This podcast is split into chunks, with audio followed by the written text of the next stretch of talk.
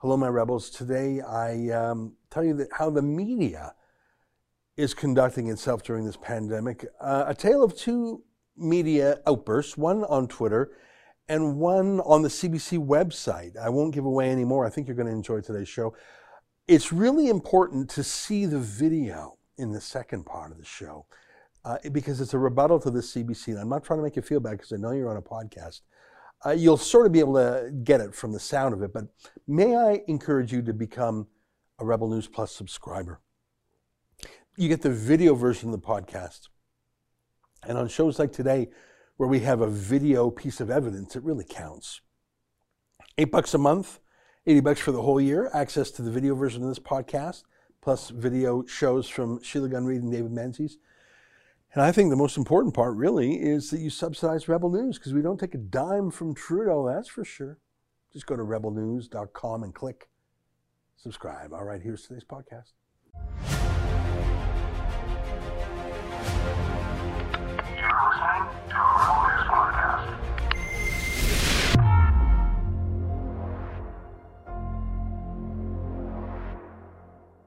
Tonight, two stories illustrate the media party's corrosive role in this pandemic. It's November 23rd, and this is the Ezra Levant Show. Why should others go to jail Why? when you're the biggest carbon consumer I know? There's 8,500 customers here, and you won't give them an answer. The only thing I have to say to the government about why I publish it is because it's my bloody right to do so. Have you seen any member of the media party who's opposed to the lockdown? I haven't. They're ecstatic about it. It's almost erotic, the joy they seem to get from reporting on deaths and punishments, except there really aren't a lot of deaths, but there sure are a lot of punishments. Yes, I acknowledge that there are now more than 11,000 deaths from the virus in Canada, and each death is a tragedy. But I also know that in any given year, there's between 6,500 and 8,500 deaths from the common flu. So this isn't exactly the Black Plague. I also know that the average age of the deceased is actually higher than the average life expectancy of Canadians. It's in the mid 80s. And that doesn't make me feel better. Uh, every life is valuable. Someone who is 85 wants to live to be 86. I'm just saying that knowing who is at risk means we can focus our attention and care on them rather than locking down schools or businesses. It's the seniors' homes that are the great risk.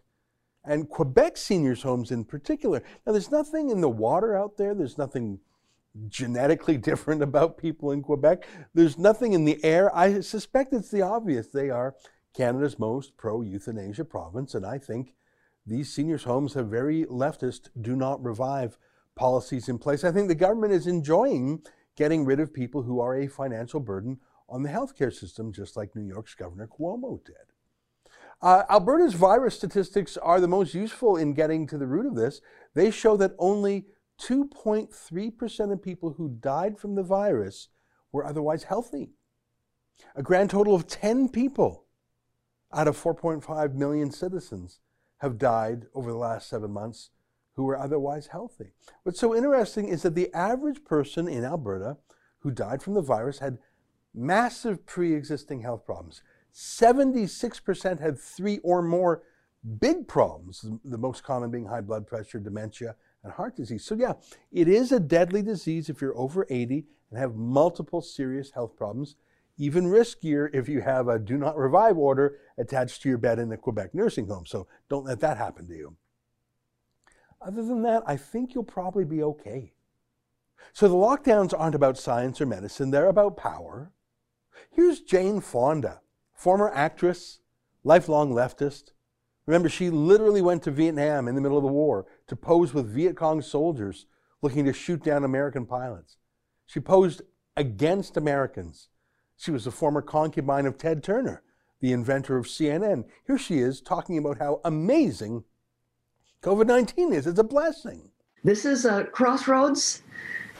It's an existential crossroads. And and we are people who can help determine which way humanity goes. What a great gift. What a tremendous opportunity. We're just so lucky. We have to use it with every ounce of intelligence and courage uh, and wherewithal we have. Because you're absolutely right. This is it. This is it. And, um, you know, I just think um, COVID is God's gift to the left. Now, Jane Fonda herself is in amazing health. She's turning 83 next month and is fitter than me.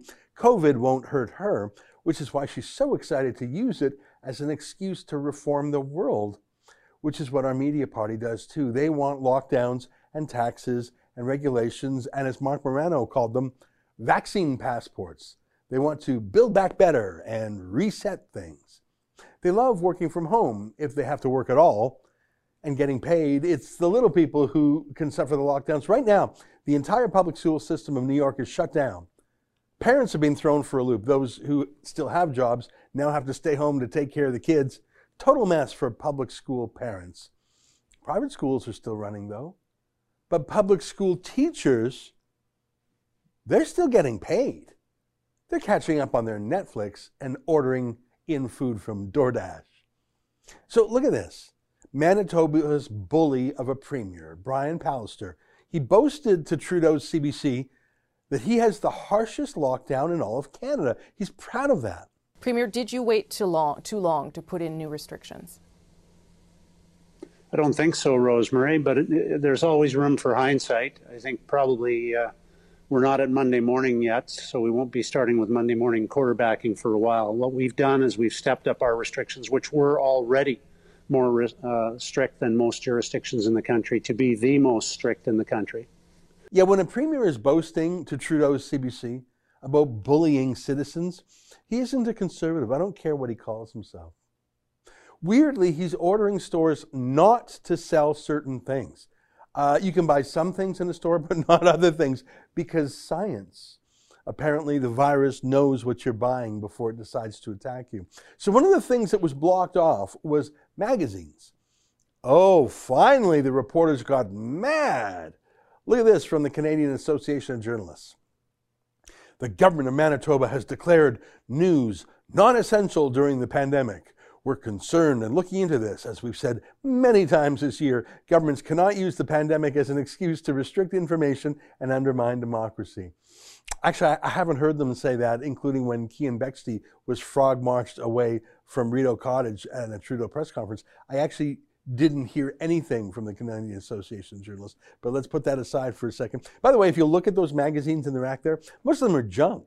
Uh, most of the rest are American. Now, I'm not for censorship at all, and I'm not for lockdowns, but sorry, there actually isn't any news on that display.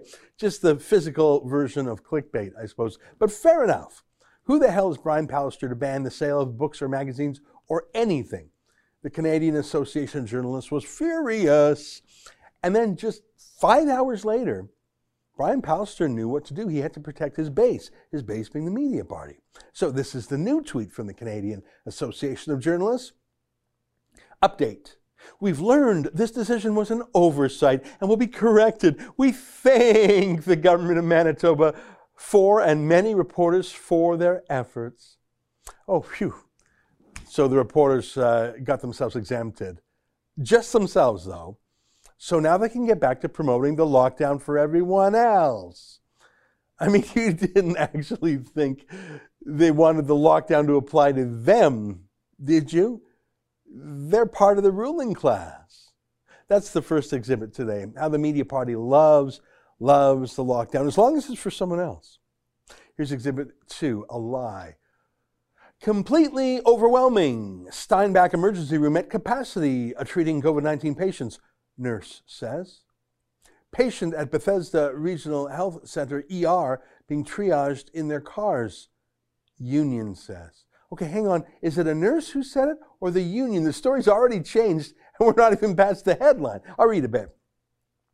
A Manitoba emergency room nurse says her hospital is drowning and desperate for help in the face of a flood of COVID 19 patients that is pushing staff and capacity to the brink. It has been completely and absolutely overwhelming, said Sarah Neufeld, who works at Bethesda Regional Health Center in Steinbach, Manitoba. We don't just have a full waiting room, we have a full waiting room and a full emergency room of very sick and sometimes rapidly declining patients that require a lot of one on one care, nursing that we can't give, we cannot safely give. Oh my God, it really is time to panic. I'll read some more. COVID 19 patients rushed to the hospital by ambulance are sometimes forced to wait for hours in the ambulance bay with EMS care before a bed is available for them, she said. More stable patients are asked to come in, get triaged, and return to their vehicles to wait, sometimes for hours, Neufeld added. That looks like every single bed being full. That looks like both of our negative pressure rooms being full. Sometimes even our trauma rooms are full. We have patients in the hallway, she said. Oh my God. Hey, I just have one question. Is any of that true? Like even the word the? I mean, that would be crazy if that story was true, but is it true? Uh, in the entire province of Manitoba, and I'm going from the government website here, quote, there are 296 people in hospital with 52 people in intensive care. That's across the entire province for COVID. So there's, there's about 1.4 million people in all of Manitoba. And uh, there's 67 hospitals in Manitoba. So it sounds like there's about four COVID patients per hospital, uh, 52 of them in intensive care. So not even one per hospital. I mean, it's not great. It's like a bad flu season. But is anything in that CBC story true? I just showed you my source of information for the hospital statistics. It's the Manitoba government's own pages. Uh, I presume they're not lying. They say there's only 52 people in intensive care in the entire province, less than one per hospital on average.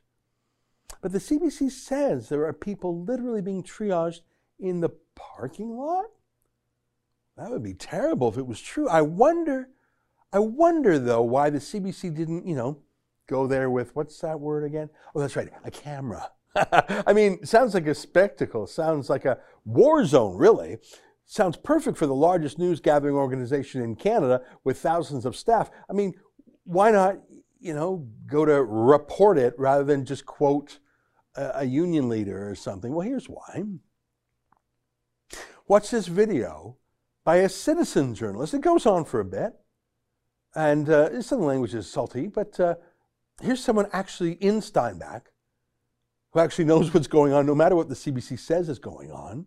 Here, it takes a couple minutes, but just watch.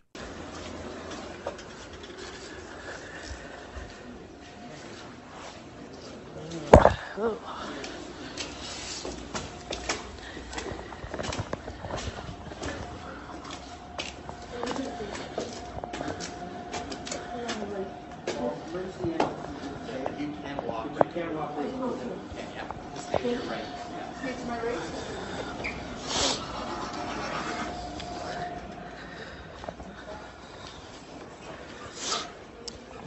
sorry. Excuse. Do you have a mask that you can put on? I have exemption, sorry. Okay. Uh, we are walking in the emergency room that's overflowing. It's overflowing. They're having to take people into the parking lot and work on them right in their cars in this emergency in Steinbach.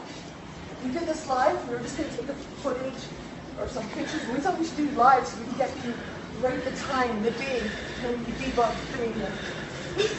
There's absolutely nobody in here. There's one person.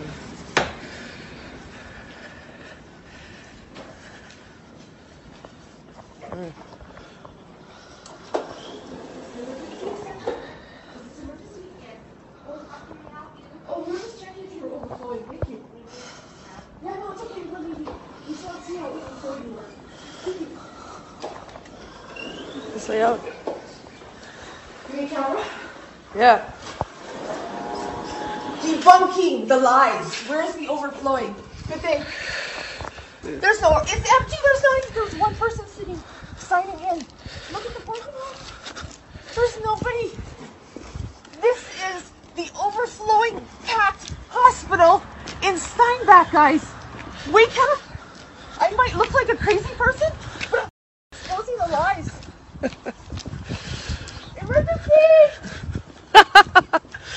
Yeah, that's real footage from Steinbach. The CBC, I know it's going to shock you here, they're lying.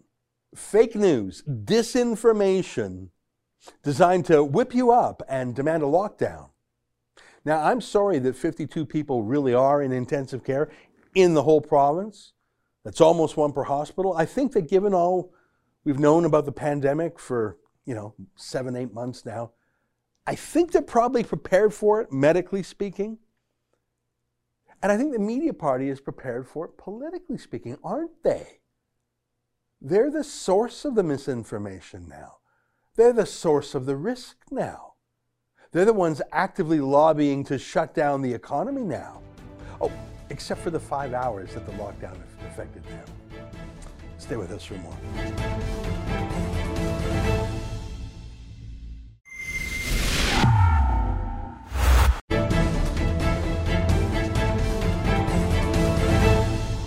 Have to uh, admit the reality that there's certain behavior that people are saying you have to engage in to deal with climate change.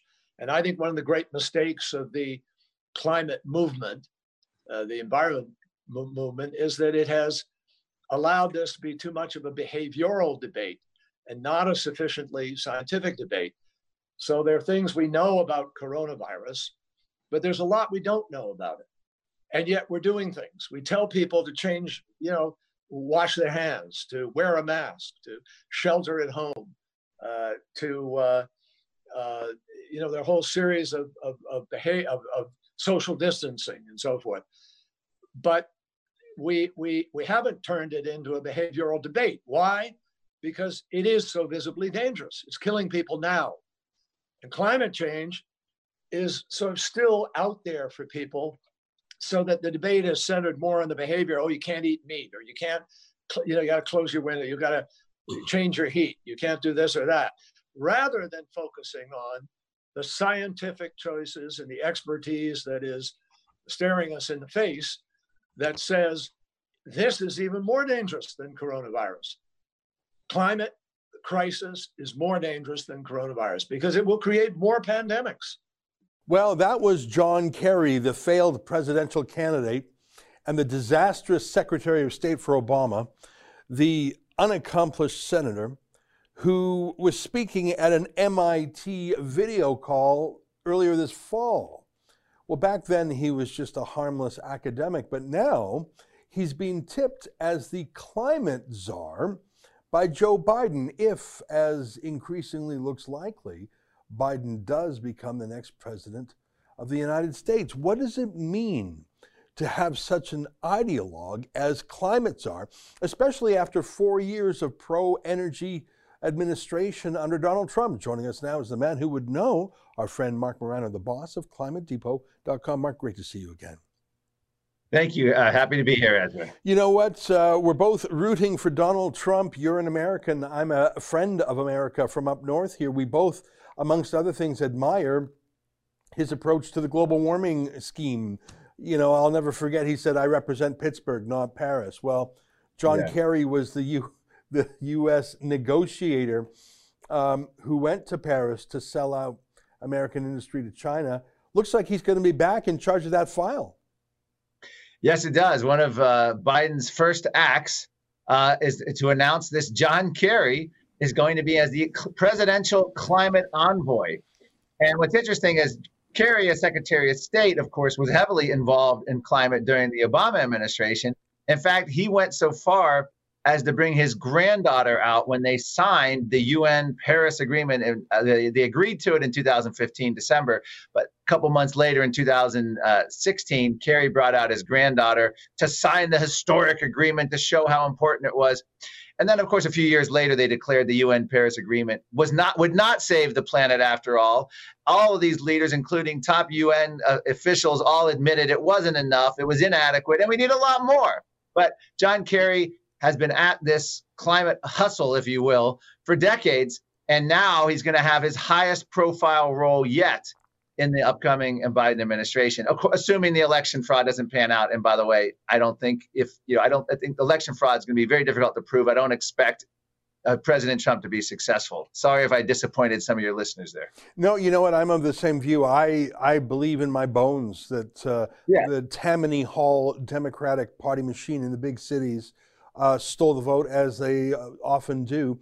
I think, as Joel Pollak says, um, most of the stealing was approved in advance by the courts when they changed the voting Yeah. rules just a few months before election day in the name of the pandemic. So the pandemic allowed the Democrats to harvest votes and mail in votes. I think that's what stole the election, not so much uh, shenanigans on the day of. But uh, you know what? Uh, there's a flicker of hope left, but I think we have to be rational and assume uh, Yeah. that Biden will be the next president.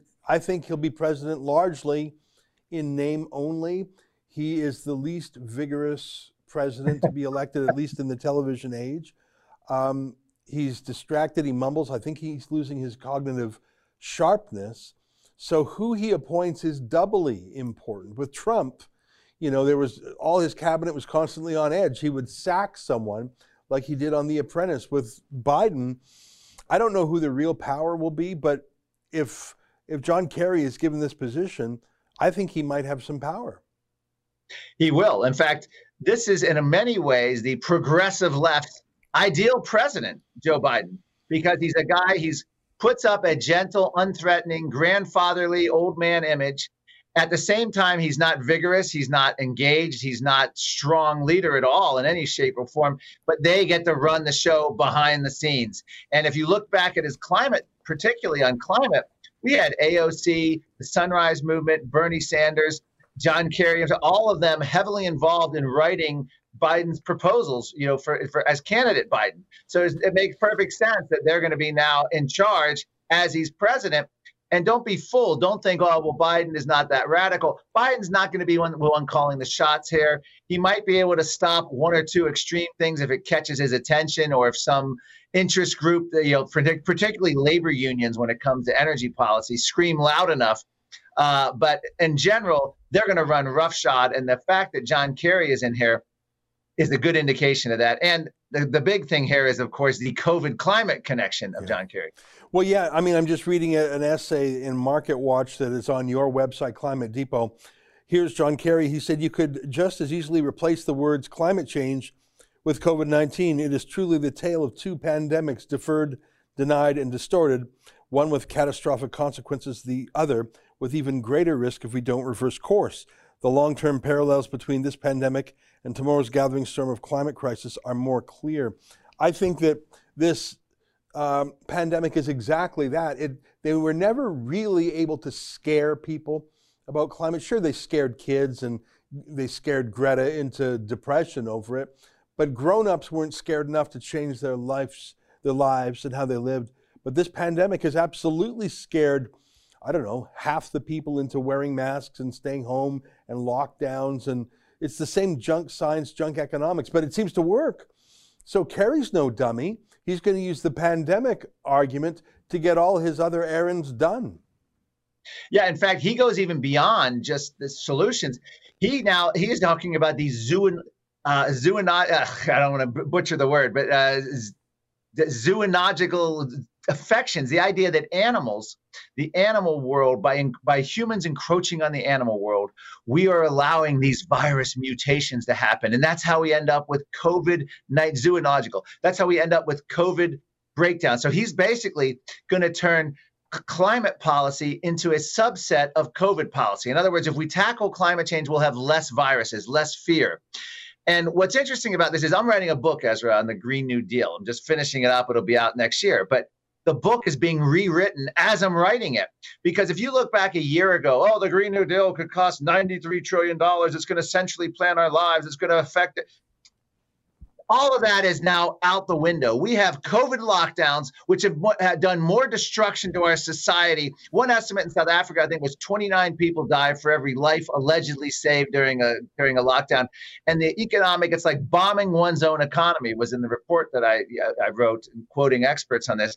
So the idea that climate change is the number one issue is gone out the window. They are going to now have climate as a subservient to their master of COVID. And it's for the exact reason you said. You can't scare people about hurricanes or floods or future sea level rise when you can tell them that their grandmother or their parent or they're going to end up on a ventilator or die unless you wear a mask. We're talking about immunity passports, mandatory vaccines. Now, Qantas Airline announced today you can't fly without a COVID passport. This is the dream of the regulatory state. COVID is. In fact, the quote, Jane Fonda, COVID is God's gift to the left. That's hmm. what you need to know about this. And that's a direct, exact quote from actress Jane Fonda speaking about the COVID restrictions and how much she loves it. Hmm. You know, um, I remember in the last presidential debate, what I thought was a very powerful moment where Trump got Biden to say, yes, we would phase out the oil industry. It was shocking. It gave energy and momentum to Trump in the last weeks of the campaign. It was a big reason he really got out huge crowds in Pennsylvania, a fracking state. In the end, it wasn't enough, it looks like. But what will happen? You've got the Arctic National Wildlife Refuge, you've got Gulf of Mexico offshore drilling, you've got fracking at full tilt, you've got America, a net energy exporter, source of jobs, source, source of wealth, source of economic independence from OPEC countries. Is Biden going to undo that? he is going to undo everything you just mentioned. That's what he's about. That's what he's campaigned on. Even mainstream Democrats. We don't have to talk about the progressive lefts who may or may not hijack Biden. That's what mainstream Democrats want. Just so people understand, Harry Truman was last president in, uh, I guess, January or March, depending on inaugurated, 1953. Donald Trump, in terms of America's energy dominance, we reached exports that we haven't achieved in dominance since Harry Truman was president. Hmm.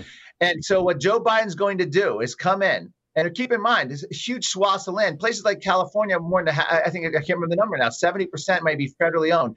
Biden on other states is going to ban fracking, ban drilling, ban energy exploration just on federal lands. What's the biggie? Mm-hmm. And this is going to have a huge impact, that alone. And then that's also going to go, they're also going to put all sorts of new regulations on private fracking. Pennsylvania is doing its best now to shoot itself in the foot. Hmm. Uh, they're now, their governor is joining the Regional Greenhouse Gas Initiative. All they're going to do, they're not going to change the climate, but they're going to destroy Pennsylvania fracking, raise energy costs, destroy the economy this is happening because uh, of their Democratic governor. This is happening across the board. Joe Biden can come in and within probably 18 months or less undo 90% of all the great things President Trump has done. There's just no way around it. My faulting of President Trump, he had an opportunity to change the narrative. That can't be undone as easily had a scientist on. They could have done a presidential climate committee. They could have done official report to push back on the United Nations, the National Climate Assessment, to have alternative scientists with the stamp of the U.S. federal government. They never got around to it. Trump was for it. He okayed it. The staff deep sixed it. And by the time Trump realized it, it was too close to the election. But that's where Trump failed. He never went after the narrative of climate. The policies can be reversed in 18 months or less. Sadly, that's where we're headed. Forget about American energy dominance. Forget about all of this. I can't imagine this changing unless the Republican, you know, Senate can somehow stop a lot of this. But a lot of this is done through through the ca- cabinet and executive order, the same way Obama did it, the same way President Trump undid it. So we're going to go back yin yang. America's like this when it comes to climate and energy policy. Well, I'm very depressed. Um, I want to ask you let's put aside climate. You're an expert on the subject. I really recommend your website, climatedepot.com. I've been a personal fan of that website for many years now, even back right. at Sun News, where you and I first got to know each other. Right. Um, let's put climate aside for a second. Let's talk about politics because, um, you know, I, I want to hold out hope. I'm, I'm a real stubborn, lost causes kind of guy. But let us indulge the hypothetical situation, which most people think is overwhelmingly likely, that Trump finishes his term in January and Biden is sworn in, and the things you describe come to pass. And I ask you this not just because you're an expert in climate, because you used to work on Capitol Hill. You know the politics and you follow it for the partisan excitement as well as for the substance of your uh, expert file. Who do you see as hopeful uh, leaders of the future in the Republican Party? Who do you see as people who could motivate the motivated base of the party. Trump certainly did that. and be able to take on the media party, which Trump fought ferociously. Who, I, I know this is a very preliminary question, a pre- premature question, and it's off your area of expertise, which is climate, but I'm just curious. Who do you see as the future face and voice of the Republicans? Well, first of all, let me start out. I'm disappointed in Mike Pence. Mike Pence shows up at the White House briefings, accepts the COVID lockdown premise, wears the mask, does all that, never speaks out, doesn't seek any. Now, maybe he's doing a yin yang, but I don't see him being the leader. I'm disappointed in Rand Paul when he had one on one with Fauci. I'm disappointed even in Ted Cruz and others. They just don't challenge what I see as the greatest threat to liberty, freedom, economy is is this COVID lockdown. So the one person having asked what you asked me, my dark horse hope is Kristi Noem, governor of South Dakota. She not only gets it, her f- opening statement about why she didn't lock down, issue mass mandates in South Dakota was she said her first thing was to look at the Constitution and she couldn't find the authority to do any of that. She's given speeches. She's outspoken on this. She's strong. She hasn't wavered, unlike the Texas governor, unlike even the Florida governor, DeSantis, who's actually very good on the issue now, but he was very wobbly earlier on. Georgia, the same way. Uh, so I would say my favorite candidate right now, but it's a dark horse because she has never been in national politics, is Governor Kristi Noem, South Dakota, because that's how important I think the COVID lockdowns to me are the are the uh, litmus test, if you will, to run for president in 2024. Well, How it's, you view- it's funny you say that because uh, I'm a super fan of Kristi Noem, um, and I started to follow her when she introduced a bill called riot boosting. And I don't know if you know what I mentioned, but of course, there's a lot of remember the um, uh, Dakota Access Pipeline and all the protesters, and of course, there's Yes. the Keystone. So, North Dakota is where a lot of the fracking, the Bakken geological formation is. But there's oil and gas in South Dakota. It's it's along the route. It- so Kristi Noem introduced a bill against riot boosting, which meant anyone who would foment uh, physical harm to a pipeline project could be pursued not only by the government but by private actors and they could sue for a multiple of damages. They could even sue people out of state. This was so remarkable to me. I did a, a, show on it saying, hey, Alberta, Canada uh, should copy this riot boosting law because it basically says if you're whipping up, if you're Greenpeace in another jurisdiction whipping up violence, trespass, sabotage, get ready to be prosecuted and to pay a multiple of the damages. And I thought, wow, this woman really defends the rule of law and oil and gas without shame. She was amazing on COVID 19. She looks great, very telegenic. Um, I mean, I, I agree with you. My, my one worry is it's such a small state. She's not like a big state presence from Florida or Texas or something, but she sure looks good. She sure sounds good. Um, and, uh, and she's young. She's a new generation. Uh, she is. And I think coming in 2024, I think we're going to have maybe some of the same candidates that ran in 2020. And there's talk of even President Trump coming back. I don't see Trump coming back at all. Uh, just I just don't think you know. I, it's be un, well, it wouldn't be unpre. I think it would be unprecedented actually. For well, it'd be like Teddy Roosevelt was the last one I could think that maybe did that. Um, but I think this is going to be a younger generation. The big question with Kristi Noem, of course, is going to be we don't want what happened to Sarah Palin to happen to her. Uh, and so she has to make sure that she's savvy of the ways of the Washington media. But I think she is. She's been on Face the Nation. She's been on because COVID's a national issue. She's been on a lot of these shows. CNN. She's held her own. So I'm very optimistic. Uh, and I think I think it's going to be a huge challenge because you're going to have the establishment Republicans trying to crush any of these so-called Trump uh, wing of the Republican Party, and they're going to try to restore it back to the McCain Romney wing. Remember, those were our two previous nominees before Trump came, and it's still a very powerful part of the party. So I expect a huge fight for the soul of the Republican Party the next four years, and I'm not sure where it's going to end up. You know, it's a very good point. The last two nominees, of course, uh, John McCain's widow came out and endorsed Joe Biden. Mitt Romney Yes. couldn't have been a bigger underminer, including in recent weeks. Um, it's incredible to me that the loser wing. I mean, listen, they, they have their their moral strengths, they have their political strengths, both uh, Romney and the late McCain. but it, there is no denying the fact that they were as much sore losers as Hillary Clinton was, and they undermined Trump from the beginning. Um, I suppose that party has to find its identity. I mean, there's the Lincoln Project, the Never Trumpers, and then there's the energy of the party, the Make America Great Again ones. It'll be very interesting. Well, I'm sad about what's likely going to happen to oil and gas. Your predictions are often accurate. And listen, he said so in the debate. He's going to phase out oil and gas. Oil and gas won't go uh, without kicking and fighting the whole way. There's just too many jobs there and too much money there. But I don't think the uh, Democrats care. I mean, they don't care. It's about ideology for them now. Last word to you. No, they don't. In fact, if you look at what's happening, AOC came out and is calling for uh, a shutting of all these restaurants, and and she said, "Don't worry about it because we can just pay them. The federal the federal government can do stimulus two, three, and we'll pay all these businesses." And that's the same thing they're going to look at. They're going to try to bail out all the, the fracking and the oil and what's left of the coal industry. They're going to, say, well, we'll pay you. Or in Biden's, oh, we'll retool you to be computer programmers or something it's just this sort of this fantasy that government can just take care of it like that.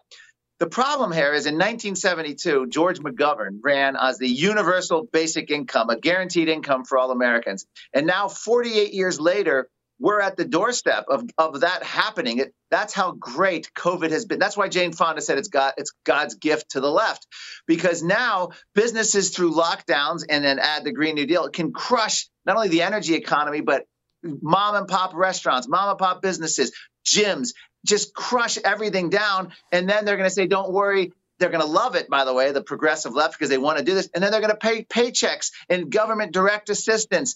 Uh, and they're finally going to get what they want. This is how you, this is how uh, you lose your freedom. You're going to have only corporate chains, big business surviving. They're all woke. They're all on board with the mandated vaccines and the COVID passports. And this is where we're headed. And I don't see many Republicans. A few Republican congressmen get it, but even the main ones, I mentioned Rand Paul and uh, Ted Cruz. I don't hear them being leaders on these issues. This is this is our fight for freedom in the next couple years. COVID's not going away anytime soon. It's just everything they hope for in an issue, and they're going to use it to crush energy, small business, freedom, and they're going to empower the state like America has never, not just America, but you've seen it in Canada, you're seeing it in Australia, New Zealand, and the, in the UK, and, uh, and and what sadly places like Israel. I didn't expect Israel to jump in this. I always thought they were more pro-science than this, but they've been engaging in the lockdowns, uh, and all throughout Europe and, and South America. I mean, my favorite leader right now after Trump departs is going to be Bolsonaro in Brazil. Now,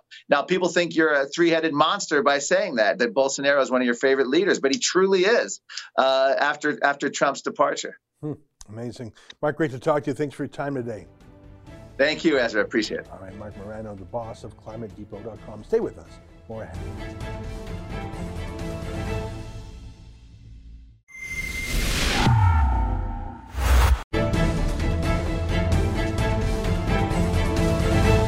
Hey, welcome back to my monologue Friday. Jer writes, This story made me sick to my stomach. Was this poor elderly woman needlessly euthanized? I believe we are going to learn the truth about this pandemic one day soon, and we are not going to like it. Well, you can learn the truth about this pandemic every day. The truth is lying right out there. I don't think it's particularly hidden, is it? Leeds writes, This is appalling. Doctors are supposed to save lives and not take them. Yeah, I think that's an old fashioned attitude. That whole Hippocratic oath business, do no harm, that's so 20th century. Ricky writes, they are killing a whole generation of seniors, the real men and women that built this country. You know, they're killing them. I mean, I truly believe there's something going on in seniors' homes, especially in Quebec. It makes no sense. How come 60% of all the deaths in Canada are in Quebec, and the vast majority of those in Quebec seniors' homes? I mean, it's, it's as if they're, they're the only places in, in, in the, it would be like Chernobyl something happened in Chernobyl, radiation, but there's no endemic excuse. There's no you know, nothing in the air, nothing in the water. There's no radiation. What is it about Quebec? Are they genetically different? No, they just really, really love euthanasia there. But it's more fun to talk about a pandemic, isn't it? Well, my friends, that's our news for today. That's our show for today. We've got such a busy week. We have so much in the days ahead. I can hardly wait to bring the news to you keep watching the stories on our YouTube pages too, that's for sure. Until tomorrow, on behalf of all of us here at Rebel World Headquarters, to you at home, good, good night. Keep fighting for freedom.